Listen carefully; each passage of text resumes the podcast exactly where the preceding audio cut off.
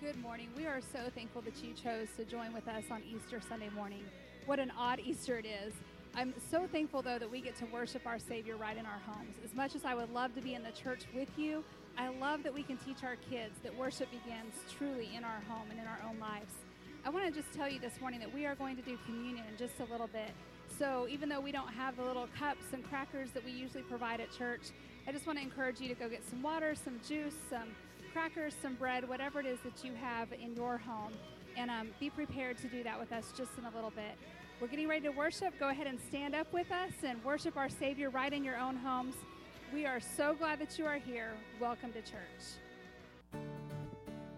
Good morning, Cornerstone Worship Center. Happy Resurrection Day. I hope that you're joining us at home and worship on our online service this morning and giving the Lord praise. Just stand and worship together today. Well, I was buried beneath my shame. And who could carry that kind of weight? It was my tomb till I met you. Well, I was breathing, but not alive. And all my failures I tried to hide. It was my turn till I met you.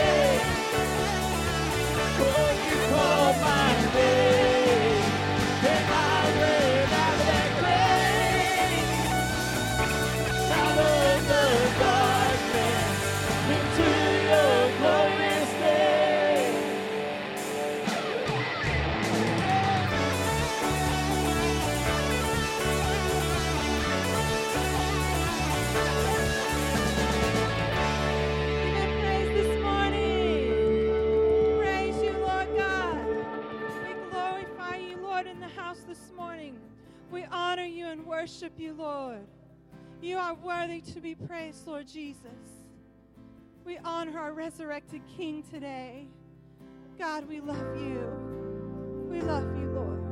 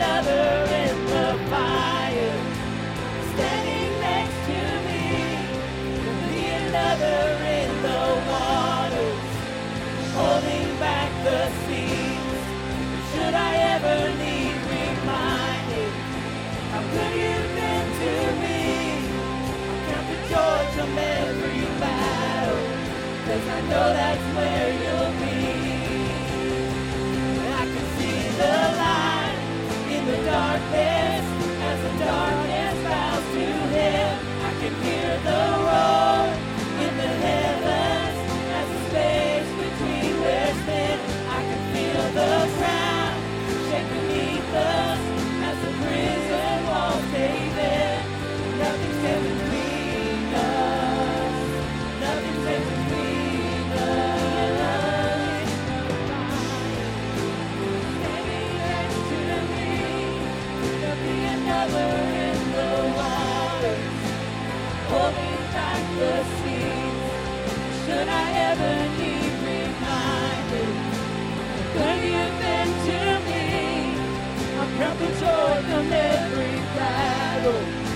I know that's where you'll be. Come to joy from every I know that's where you'll be. Got the joy from every I know that's where you'll be.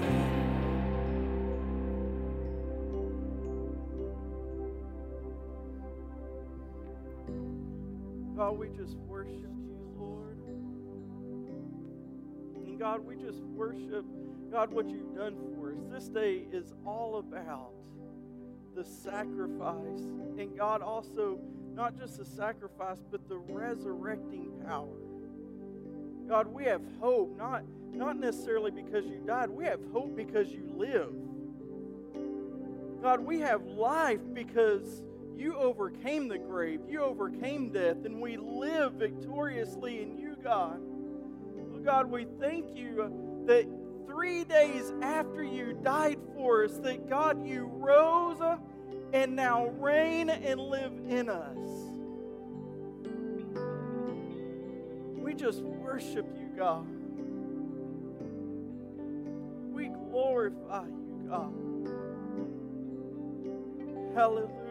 Lord.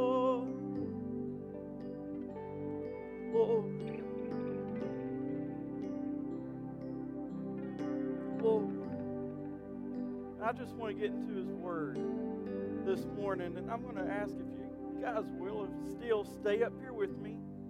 Grab some seats around. Practice about six feet apart, though.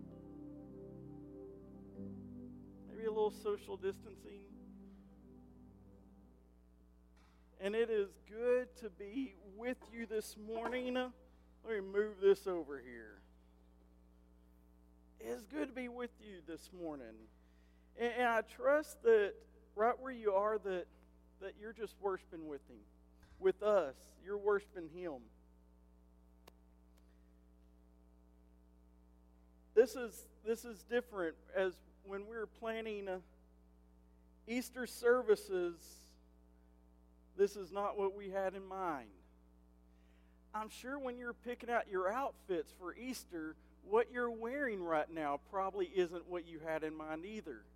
There'll be some of you that are in your newest pajamas at, at your spots and just, but the big thing is we're worshiping Him. And um, there, there's been a verse that Man, y'all are really distancing from me, aren't you?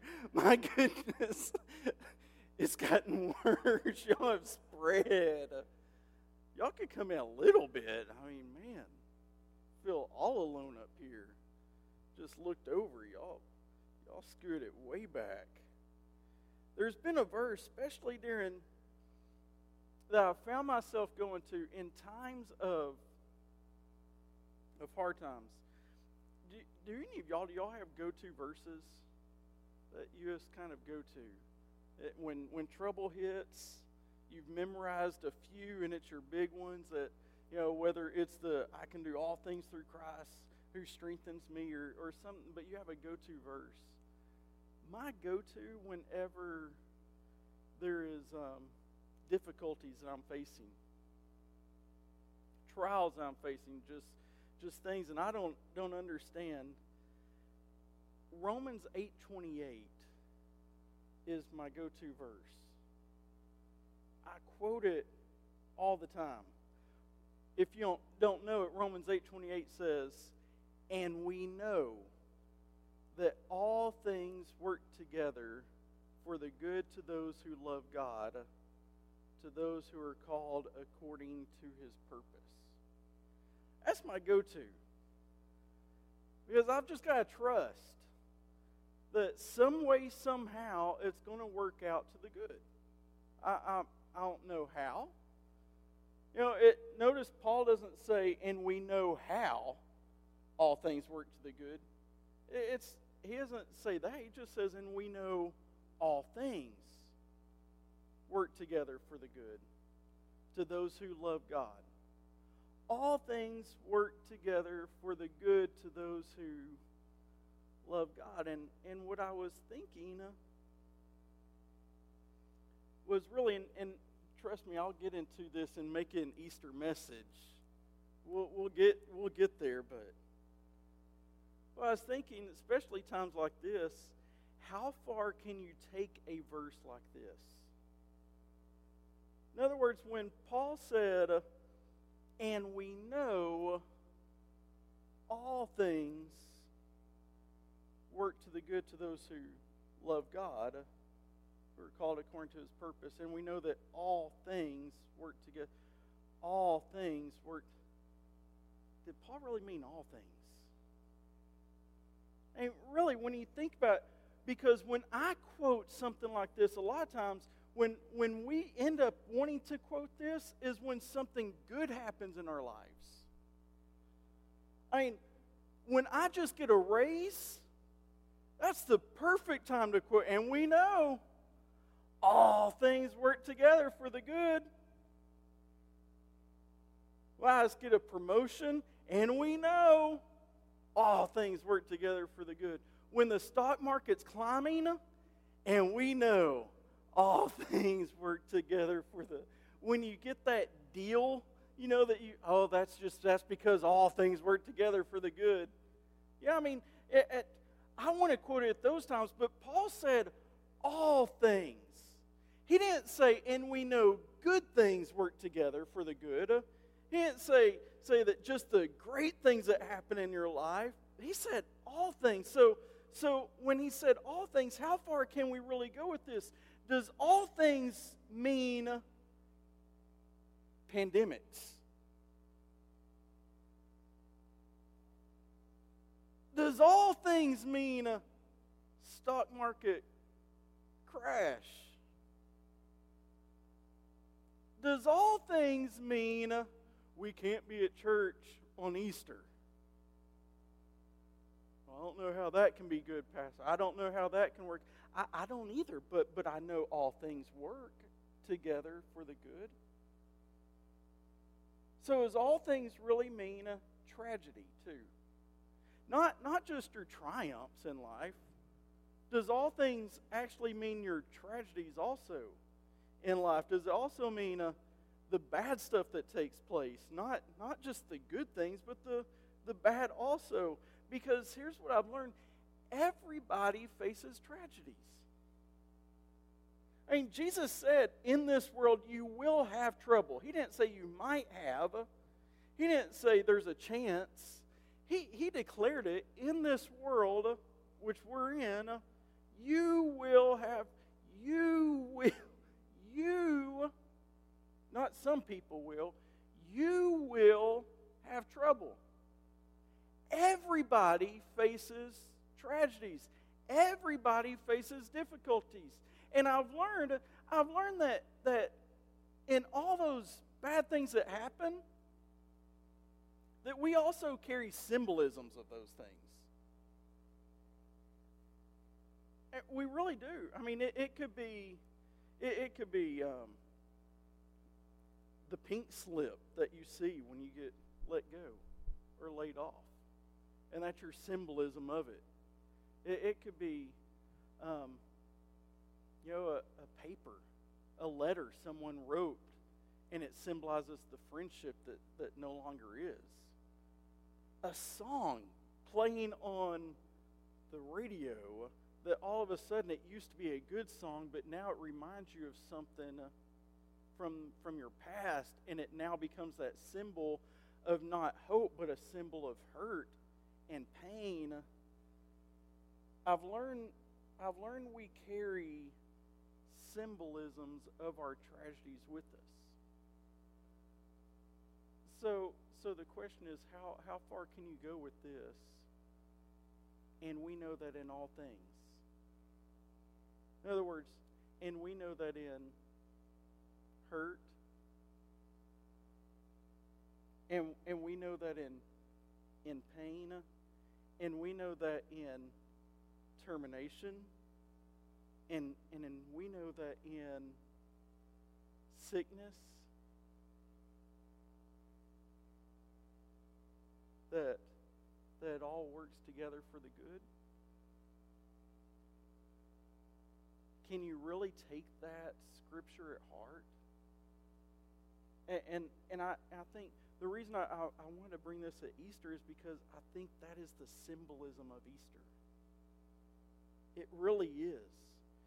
If you just look at the Easter story from John's perspective, you'll see a tragedy that takes place, a symbolism from that tragedy, and that symbolism becomes a triumph in his life because, because he, he found out that God works all things for the good. Watch this. In, in, in John, as he tells the Easter story in his gospel, and in John chapter 19 and in verse 38, it, it starts off. This is after he's died, that Jesus has died, and they've taken him down from the cross. And, and it says in, in verse 38 after this, Joseph of, of Arimathea, being a disciple of Jesus, but secretly, for fear of the Jews, asked Pilate that he might take away the body of Jesus. And Pilate gave him permission. So he came and took the body of Jesus, and Nicodemus, who was who at first came to Jesus by night, also came, bringing a mixture of myrrh and aloes, about a hundred pounds. Then they took the body of Jesus and and bound it in strips of linen with the spices, as the custom of the Jews is to bury. Now, I'm going to stop there because this is John's writing this picture of this horrific tragedy, no hope left event in his life. And, and, and there's something that catches me off, off on this because as he's writing this, he's, he's saying, look, about the, the tomb that was borrowed, he, he, that, that, and the permission that was given, he, he, he mentions Nicodemus coming and, and Nicodemus bringing the, the spices and the myrrhs and all, all that. And, and he mentions the amount, and that's significant because, because the amount that was given was the amount that, that's used to, to, to bury that, that's fit for a king the burial of a king. But John mentions something, and I find it strange because I get why he would mention uh, the, the mixture of the myrrh and the aloes. I, I get why he would say the amount because of the significance of it. But he mentions something. He says, and they bound me in the body in strips of linen. And that caught me off. Because who mentions grave clothes? who mentions the grave clothes? I mean, there's no real significance there. It's, it's just, it's, it's grave clothes. But, but to John, it was the symbolism. It was the symbolism of it's over. It was the symbolism of my hope is done. Uh, and, and, and, really think about it. Could there be a greater tragedy for John than to Jesus being dead. Because, because for three years, he has given his life for him. He has followed him. He's given up his profession as a fisherman. He's left his family. He's left it all. He's abandoned everything. He's followed Jesus. And now he's watching uh, as Jesus is being uh, laid in a tomb uh, that, that and, and he mentions grave clothes because, because this grave clothes really represents the hope is gone at that moment. In other words, you see, as long as there's no grave clothes, there's some hope. But but the the the coming of the burial, the the grave clothes around him, it represents it's all done. So now there is no hope whatsoever. It represents the greatest tragedy, and those grave clothes becomes that symbolism of that tragedy in his life. It's over. What do I do now? That's why it catches me where I find it interesting because of what happened to John on Friday. Jesus is dead, and John's with him the whole time.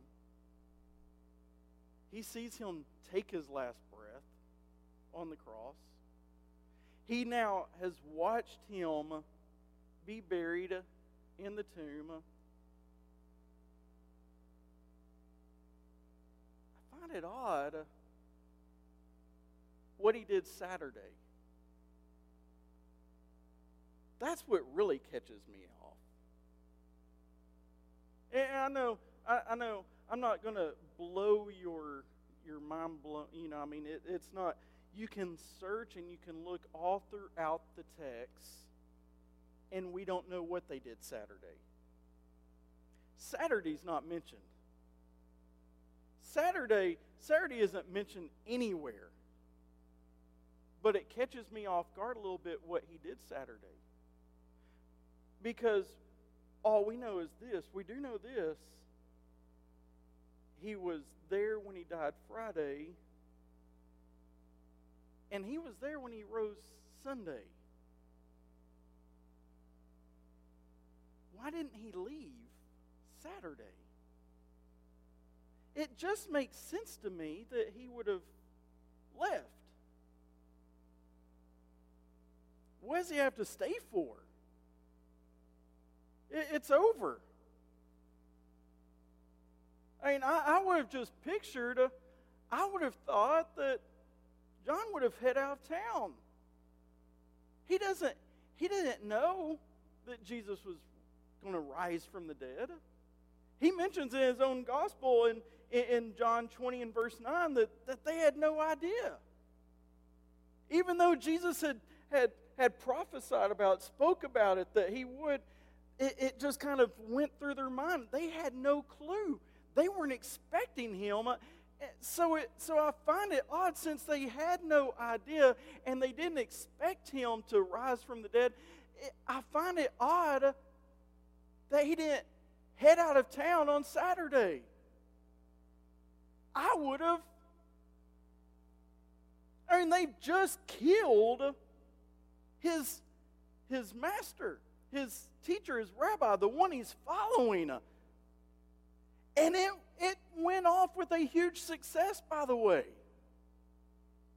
I mean, the crowds were cheering, crucifying. They stuck around for the show. I would just think if I was the disciple, I would have left. I would have ran. I would have got out there. Because who knows, uh, if they killed him, what would stop them from coming after me next? So I find it odd that he left. I find it odd that he stayed close enough by that not only was he at the tomb when he was buried on Friday, but when Mary Magdalene found the empty tomb on Sunday, he was just a short run away from it still. So I find it odd that he stayed, but but then I don't because the more I, I look at John, it's what John always did. John was always close to Jesus. He was always close by. He stayed close to him. It was John who was on his chest in the in the at the last supper laying on him. It was it was John that was just with him as he's praying at the garden of Gethsemane. It was John the only one who is at the foot of the cross as he's dying. And he speaks to his mom, Mary, and says, Look, this is now your son. And speaks to John, Look, you need to take care of my mom. It's John who's that close. And now it's John that, that now that after he's died that is still close. Why? Because that's what John did.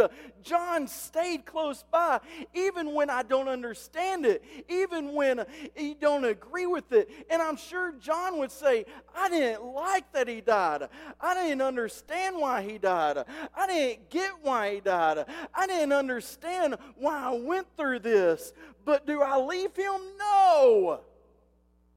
Even if he's dead and buried, I'm staying close by because that's what John did. But, but watch. It's because John stayed close by on Friday and Saturday when there's no hope that he was able to see the miracle on Sunday. So here's the question what about you? When tragedy hits your life and you don't know what you'll do, and I don't understand it, and why are we going through this? And it feels like God left me. And God rejected me at this moment. Things were going fine, and I don't understand. What do you do when you're in between your Friday tragedy and your Sunday miracle? What do you do? What do you do? How do you respond when you're in between your Friday tragedy and your Sunday miracle? Do you run? Are you like Thomas, maybe? That disciple? They, they didn't find him for days. You, you like Judas? I'm done. Or, or do you stick by? Do, do you stay close? That's where it counts. It's those who stay close. John, John stayed close. He, he lingered around. He, he stayed because he loved him. In fact, I, I like how John, I love how John, as he's writing the gospel of John, he always refers to himself not as John. He refers to himself as the one whom Jesus loved. There was that relationship there. He knew. I love him. So because I love him, I'm not leaving him. And, and watch, because he didn't leave him, this is what he experienced Sunday. Because John writes this, and I want you to catch this. Remember, remember, it was the grave clothes that represent that tragedy in his life. He mentions it like, why do you mention the grave clothes? And he mentions it at the burial. Watch, watch as he describes this this moment in John 20.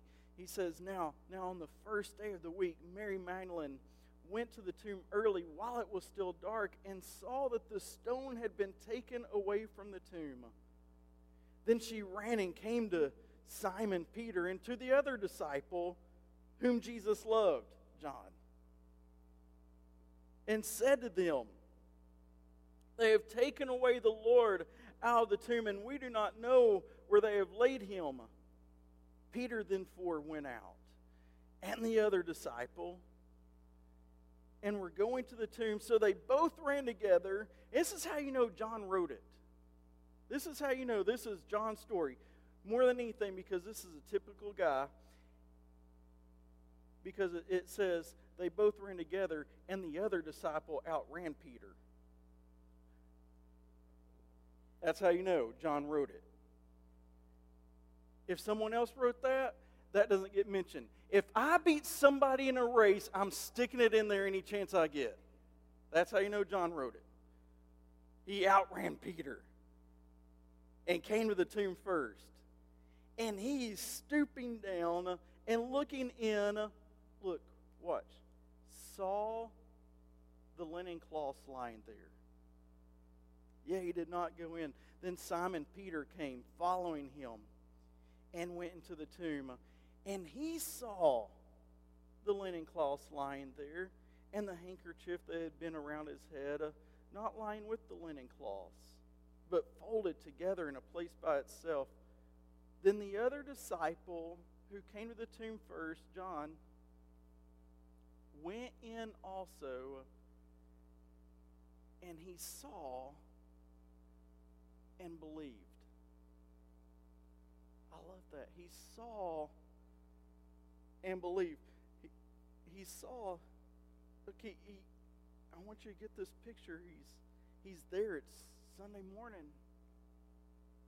Mary Magdalene comes running. They've taken, they've taken Jesus' body, and I don't know where he's where they've taken him to, and and Simon and and John dart out the door. But John beats him because he's faster and more fit. He's younger. He's won't let won't ever let Peter live that down. For all eternity, it's in there. I beat you in that race. He gets to the tomb. He beats Peter. He gets to the tomb, and it says he he stops at the tomb. He looks in, and what he sees so shocks him that he just freezes at that moment. He doesn't even go in. He just stands there in awe. Peter comes in and finally he gets there and he he goes walking around and looking around and and then finally John builds up the courage and he walks in, gets a better look, and it says he saw and believed. What did he see? He saw grave clothes. That's that's what he didn't see a, a risen body of Jesus and believed. He saw grave clothes lying. He saw the very thing that on Friday represented a loss of hope. It's over. On Friday, it's the grave clothes he points out that all hope's gone and now I'll never be the same again. It's over. It's done with. And my Savior's dead. The one that I was following, the one that I put all my hope in. It's over. It's done with. That's the tragedy. He sees grave clothes at that moment and it becomes a tragedy in his life. But what he sees on Sunday is the very thing that now, once represented no hope, now represents hope in Christ.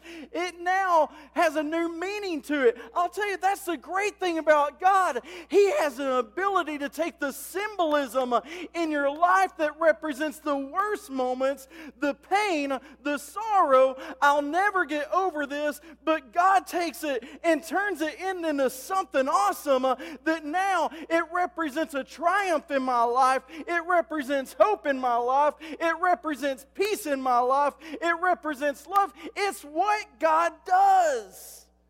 That amazes me. But it's what God always does. I mean, it's in, think about it, it's in His hands that when they presented empty wine jugs to Him uh, at a wedding uh, that just looked like the party's over and it's all done with, in His hands, uh, He took empty wine jugs and now it symbolizes a, a, a, a just power of who He is. Uh, he takes, he takes a, a small mite, just a, a coin in a widow's hand that looks like nothing. Uh, but, but now, now because, because of Christ coming in, it represents, it's a symbol of generosity. It's in his hands. He's able to take a cross. Come on now. A symbolism of death. A, a tool for torture a death penalty, a thing that represented the worst of humanity. He takes a cross, but in his hands, it now symbolizes love and devotion like never before. He has a great ability. So, is it any wonder that he took grave clothes uh, that symbolized death and now it symbolizes life and hope? It's what he does, uh, and he'll do the same for you. He'll take those things in your life and turn them into a symbolism of hope, but only if you do what John did, and that is stay to watch. You've got to stay. The, Paul wrote, and we know all things work together for the good we want to stop. But if we finish it and we know all things work together for the good to those who love God.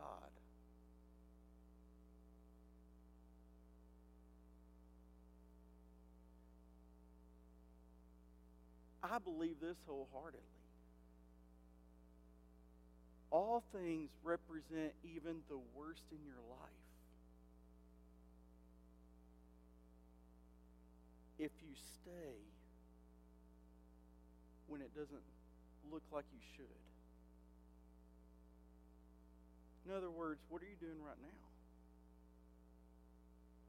In this in this tragedy that, that some of us are living in right now. In this pan, pandemic that's around us, and it feels like the world is turned upside down, what do you do? Do I leave him because I don't understand it? Do I blame God? It's all his fault. He allowed it to happen. Or do I just say, I don't, I don't get it, but I'm not leaving? I'm, I'm not leaving. And listen, because if you don't leave, if you don't leave on Saturday, you'll experience the miracle of Sunday. Can we come back up and worship? Listen, I, I want to take this. This, this one thought, Paul, where he says, in all things, God works together for the good to those who love him. you know, just right where you're at, will you do something? Will you take that phrase, all things, and will you replace it with what really represents the tragedy in your life, that symbol? Will you, will you take that and you, will you read it that way?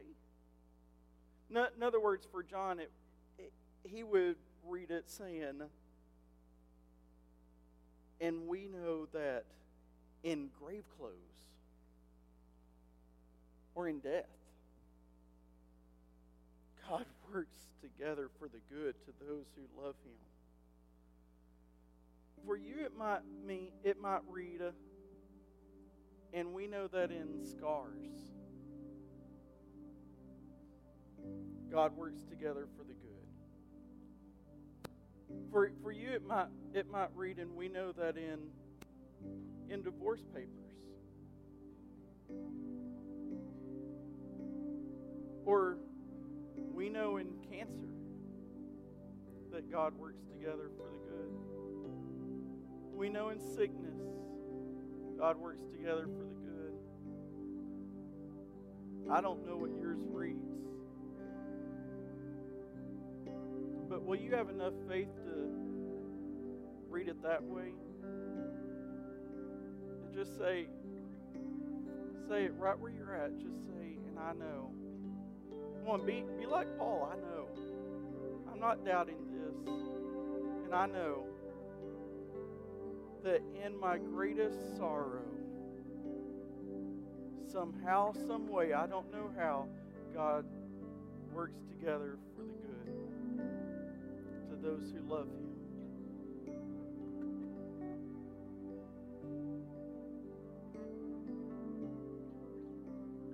Now let's love Him. Put everything aside. Will you just invite Him into your heart? Say, Dear Jesus,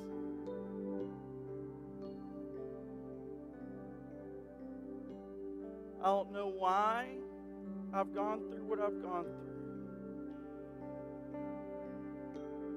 But I'm not leaving you. And I'm trusting in you that somehow, some way, you'll work it in my favor. Because I know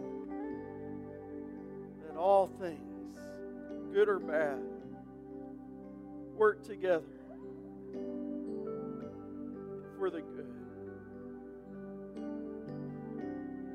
So, God, we praise you right now. And we glorify you for who you are, our King. Let's worship.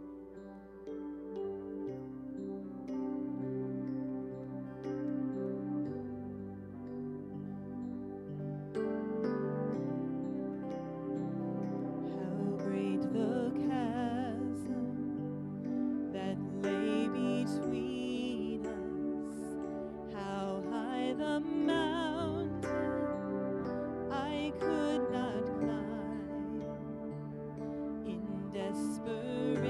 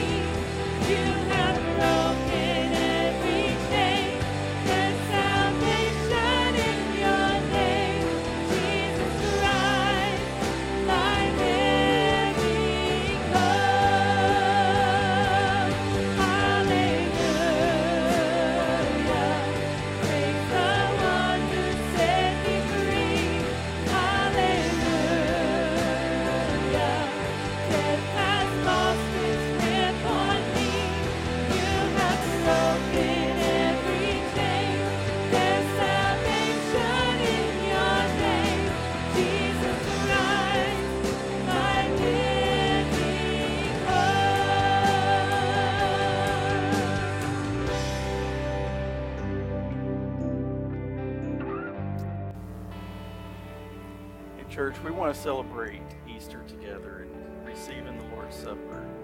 So at this time, whatever you have at your house, receive it, get it ready, and and let's prepare our hearts before we receive of communion. Just so where you're at, just ask God, God, if there's anything inside, if there's anything that shouldn't be, just just remove it from me. I want to be, um, I want to be worthy to receive your your supper. So right now, we just ask you that. Father, we just ask that, that God, if there's anything inside of us that shouldn't be, that God, you just remove. If there's any bitterness, if there's any unforgiveness, that God, uh, God, we don't want anything to stand between uh, us and, and you. So, so God, I ask that you would just wash us clean right now, that we receive uh, in a worthy manner your blood and your body. We thank you Paul said in, in 1 Corinthians, as he is speaking to the church in, in Corinth, he said, I, I received from the Lord that which I also delivered to you. that the Lord Jesus, on the same night in which he was betrayed, took bread. And when he had given thanks, he broke it and said, Take, eat. This is my body, which is broken for you. Do this in remembrance of me. We're going to receive the, the bread this morning. And let's just, just thank him for his sacrifice. Lord Jesus, we thank you, God, for your body that was broken for us. God, you allowed yourself to be broken so that we could be made whole. God, God, so this, this bread that represents you, God, we receive it unto us. God, we receive it fully. God, for your sacrifice that was made for our sins. God, we thank you for it so that we could have life in you. In Jesus' name, amen. Let's receive of the bread.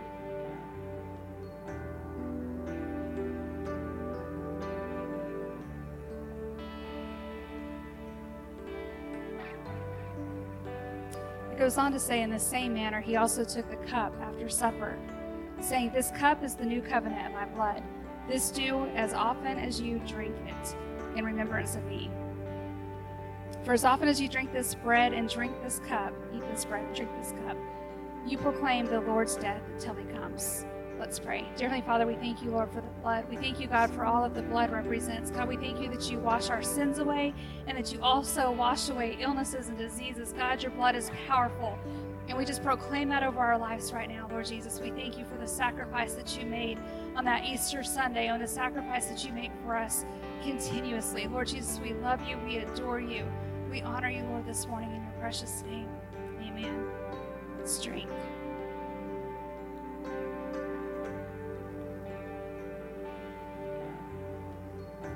Can we just worship him and thank him right where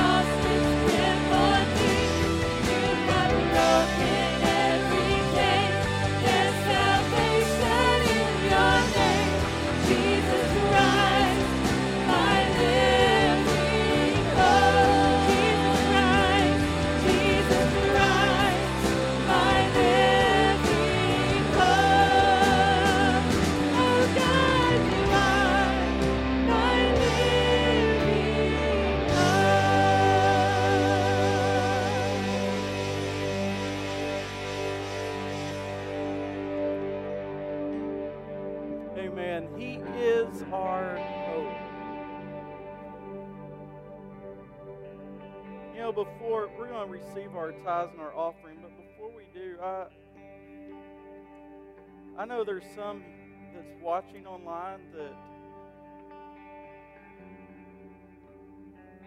you don't have that hope because you don't know Christ.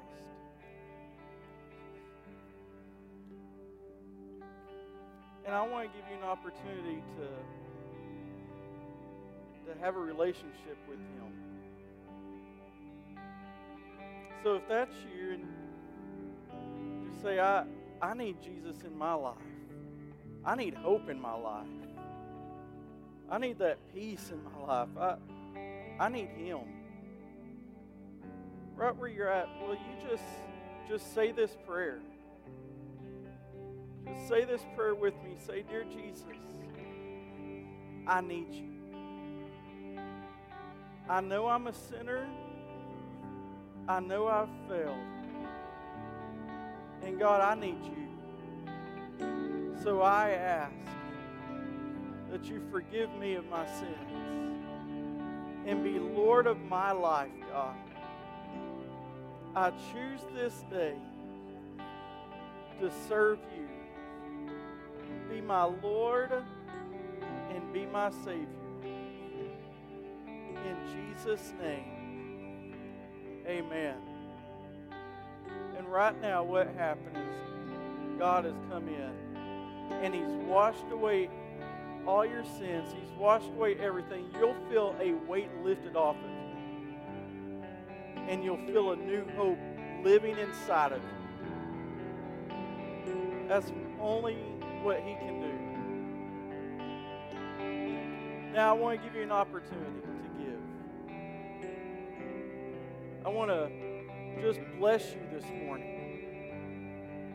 And I want to proclaim a blessing over your life as you give to Him uh, of your tithes uh, and your offerings. uh.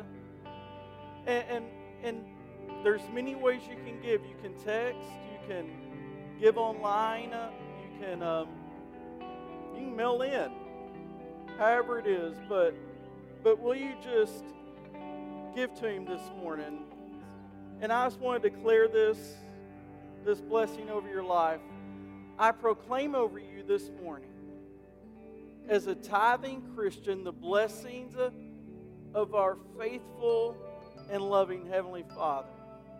As a tither, you're not limited to the ups and downs of the economy of this world system because the scriptures declare that the blessings of Abraham are upon us and have set us apart and make us to prosper in all situations, whether they're favorable or unfavorable. So, as the heavens are open over this church and this congregation, I speak this blessing over you.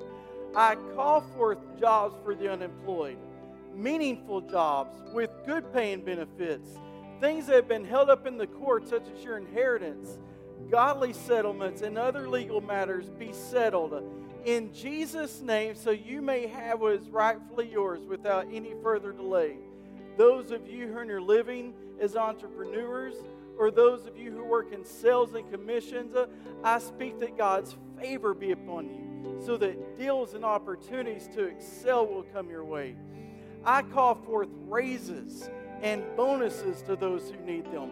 I speak that you find money unexpectedly and the unexpected checks come in the mail right out of nowhere as a gift from heaven just for you. I speak the word increase over you. I speak abundance to overtake you.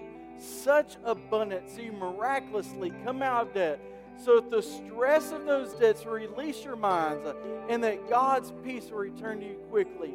I now release God's blessings to go forth for you and your family because this is your covenant blessing. I bless you in Jesus' holy name. And right where you are, in just agreement, we just say amen and then give to Him. And let's sing that again. Let's just worship Him and sing that hallelujah part. Hallelujah.